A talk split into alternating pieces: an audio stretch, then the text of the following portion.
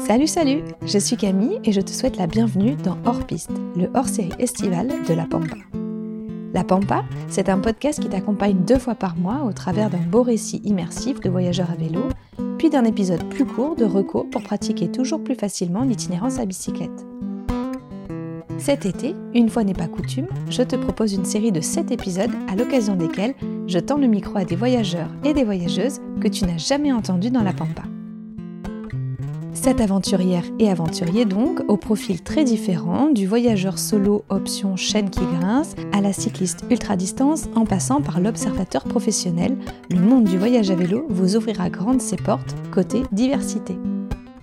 Alors faites confiance à Pierre-Louis, Anaïs, Laurent, Marion, Thomas, Mila, Matéo et profitez de ce hors-série pour poser dès à présent les pierres de vos prochaines aventures. Bonne écoute! Épisode sept. Thomas, ça chill, mais pas trop. Bonjour, je m'appelle Thomas, c'est le taux de Lutopia. Ma pratique du vélo, c'est un mode de transport avant tout et depuis toujours, enfin depuis le C M deux pour être totalement précis. Et j'ai découvert en deux mille dix-huit euh, que le vélo était aussi un moyen de transport pour accomplir de beaux voyages. Et euh, on a commencé le long de la vélodyssée sur un tandem. Alors, mon plus beau souvenir de voyage, je pense que c'était aux États-Unis avec euh, Lucie pendant notre traversée de l'Amérique du Nord, Canada, États-Unis et Mexique, euh, en tandem semi-couché cette fois-ci, où on a traversé le parc des séquoias géants.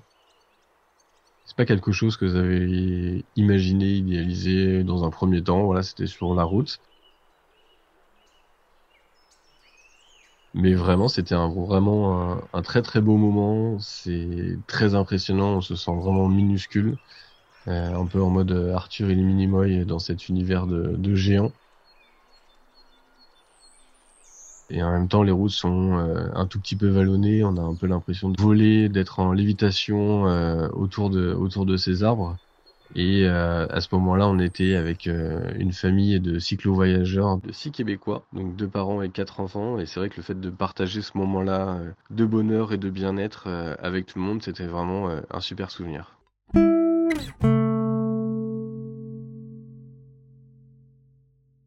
Pour moi, le voyage à vélo, c'est la liberté. La liberté de pouvoir euh, aller un peu où on veut. Euh, juste à la force de ses jambes, on se rend compte euh, assez rapidement qu'on peut aller très très loin, de, d'aller au bout du monde.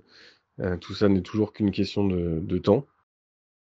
Et c'est aussi la bonne vitesse. Euh, le fait de voir le paysage dérouler euh, assez vite pour qu'il puisse changer assez vite, tout en en, en profitant. C'est vrai que quand on pédale, chaque paysage qui s'ouvre à soi, on le savoure généralement dix fois plus. Euh, il a une autre saveur. C'est euh, ni trop long, ni trop rapide. C'est aussi euh, euh, la possibilité d'être ouvert aux autres, de pouvoir aller facilement à la rencontre avec les gens. La rencontre est vraiment euh, très facile. Elle est euh, encore plus quand on a fait par exemple notre voyage à vélo en tandem semi-couché, où vraiment euh, euh, c'était un peu un, un aimant pour pouvoir rencontrer des gens. Les, les contacts étaient vraiment euh, hyper simplifiés euh, avec ce, avec ce mode de voyage. Et aujourd'hui, on voyage à trois avec euh, avec Achille. Et c'est vrai que c'est pareil, voyager avec un bébé, on, on voilà, on, on s'ouvre les sourires des personnes euh, très rapidement. La rencontre, euh, la parole, l'échange s'engage tout de suite. Et, euh, et c'est vrai que c'est aussi possible de le faire parce qu'on est euh, on voyage à vélo, qu'on n'a pas de carapace entre guillemets autour de nous. Et, euh, et c'est euh, c'est vraiment un excellent moyen de transport.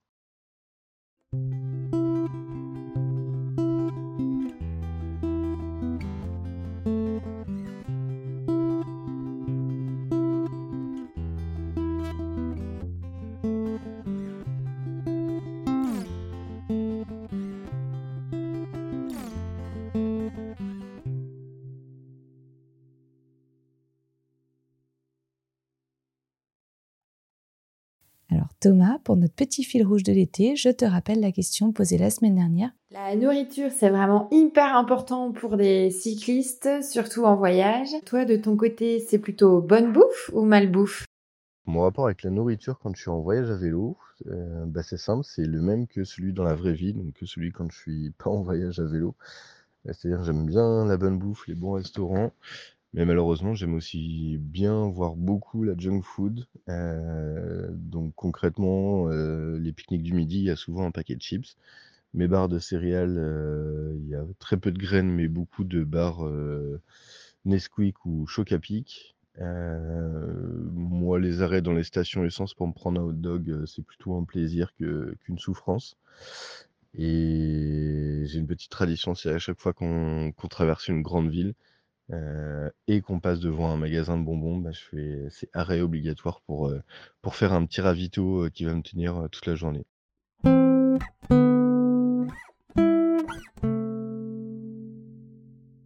Pour moi, le voyage de rêve, c'est avant tout un voyage qui n'a pas de date de fin. Se dire qu'on a le temps de faire les détours, se dire qu'on a le temps de rester à un endroit plusieurs jours. Si on s'y sent bien, c'est le temps de, de pouvoir faire des choses en dehors du voyage à vélo, et de, de continuer, de prolonger le voyage à vélo un peu plus tard.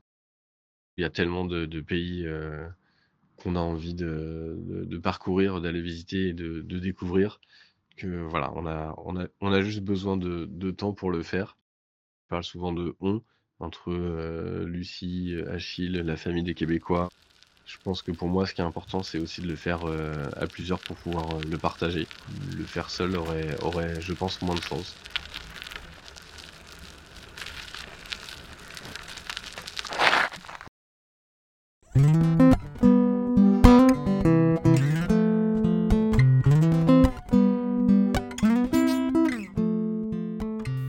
Et voilà, cet épisode hors série est déjà terminé. Merci beaucoup Thomas de ta participation. Je suis tes débriefs quotidiens sur Instagram depuis plusieurs mois déjà et toujours avec autant de plaisir. Alors t'entendre à mon micro pour une fois fut un régal. Si vous voulez en savoir plus sur mon super invité et le suivre dans ses stories déjantées, rendez-vous dans la description de cet épisode. Cet épisode a été monté et mixé par moi-même. Les musiques sont toujours de Cédric Lavelle. Il est temps pour moi de clore ce hors-série estival. Thomas était en effet le dernier épisode de ce Hors Piste deux mille vingt-trois.